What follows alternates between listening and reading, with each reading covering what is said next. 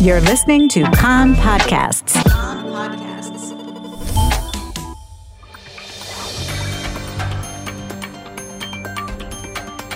You are listening to the English language news of Kan, the Israeli Public Broadcasting Corporation.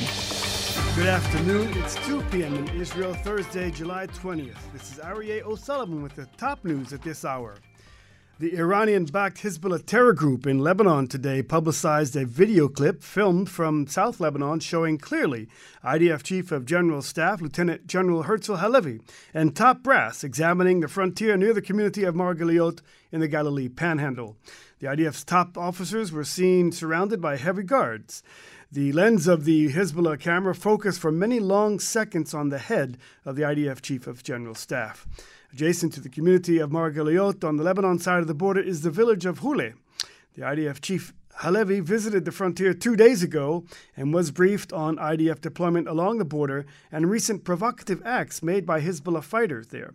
He was accompanied by OC Northern Command, Major General Uri Gordin, and Commander of the Galilee Corps, Brigadier General Shai Klapper. President Isaac Herzog and U.S. Vice President Kamala Harris announced a joint $70 million food security and climate initiative aimed at bringing climate smart agriculture and technology to the Middle East and Africa. The U.S. Vice President said both the United States and Israel would invest $35 million each for protecting food access in the face of climate change. Israel said it will begin today allowing entry to all U.S. citizens, including Palestinian Americans living in West Bank and the Gaza Strip. Policy change, it hopes, will secure visa free access for Israelis to the United States.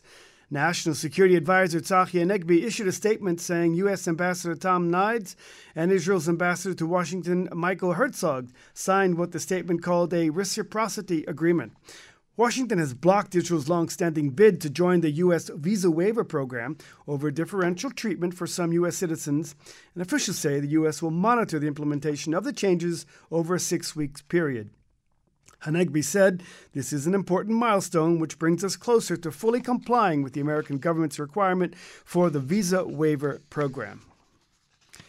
The Constitution, Law, and Justice Committee approved for its final readings in the Knesset next week a key part of the judicial overhaul, the bill to restrict the grounds of reasonability, a bill removing the court's ability to strike down governmental and ministerial decisions as unreasonable. The Knesset is expected to vote on the bill for its second and third readings at the beginning of next week. The former head of the Shin Bet Security Service threw his support for Army reservists who are threatening to refuse to show up for duty in protest of the government's plans to restrict the judiciary saying the legislation would bring about regime change that nullifies the reservists' commitment. Nadav Argaman, who led the Internal Security Service until 2021, told Army Radio that this amounted to a regime coup. Quote, We all serve under different governments and receive different orders. We believed more in some and less than others. It doesn't matter. There is a different reality here. Regime change is a new reality, he said. Argaman also leveled withering criticism at Prime Minister Benjamin Netanyahu, saying he appears committed to preserving his ruling coalition of ultra nationalists and ultra Orthodox parties, not the state itself, and said he was very worried that we're on the verge of civil war. We need to stop this legislation by any means, Argaman said. His comments drew the fierce criticism from Finance Minister Bezalel Smotrich, who tweeted that Argaman had, quote, given himself over to idiotic brainwashing. Hundreds of Israelis are opposed to the government's judicial overhaul plans are trekking under a scorching summer sun on the main highway to Jerusalem in the hope of drumming up support ahead of the reform vote next week. The King of Morocco, Mohammed VI, has invited Prime Minister Netanyahu to visit Morocco. The invitation was sent in a warm, personal letter in which His Majesty thanked the State of Israel for its recognition of Moroccan sovereignty over the Western Sahara. This, according to a statement released from the Prime Minister's office. King Mohammed VI wrote Prime Minister Netanyahu that the visit would be open would open up new possibilities for strengthening relations between the two countries. Netanyahu's office said a date would be set for the visit in the near future.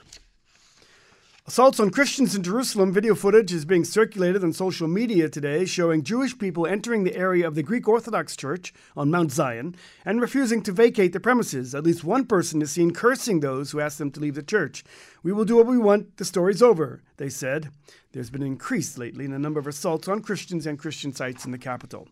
Taking a look at the weather, and it will be a little less hotter today, but still high temperatures. Same over the weekend, but on Sunday, the heat wave is expected to get even hotter. Maximum temperatures forecast for the main regions Jerusalem 33, Tel Aviv 31, Haifa 30, Beersheba 37, and in Eilat going up to 43 degrees centigrade. That's the news from Kan Reka. Join us at 8 p.m. Israel time for our one hour news program.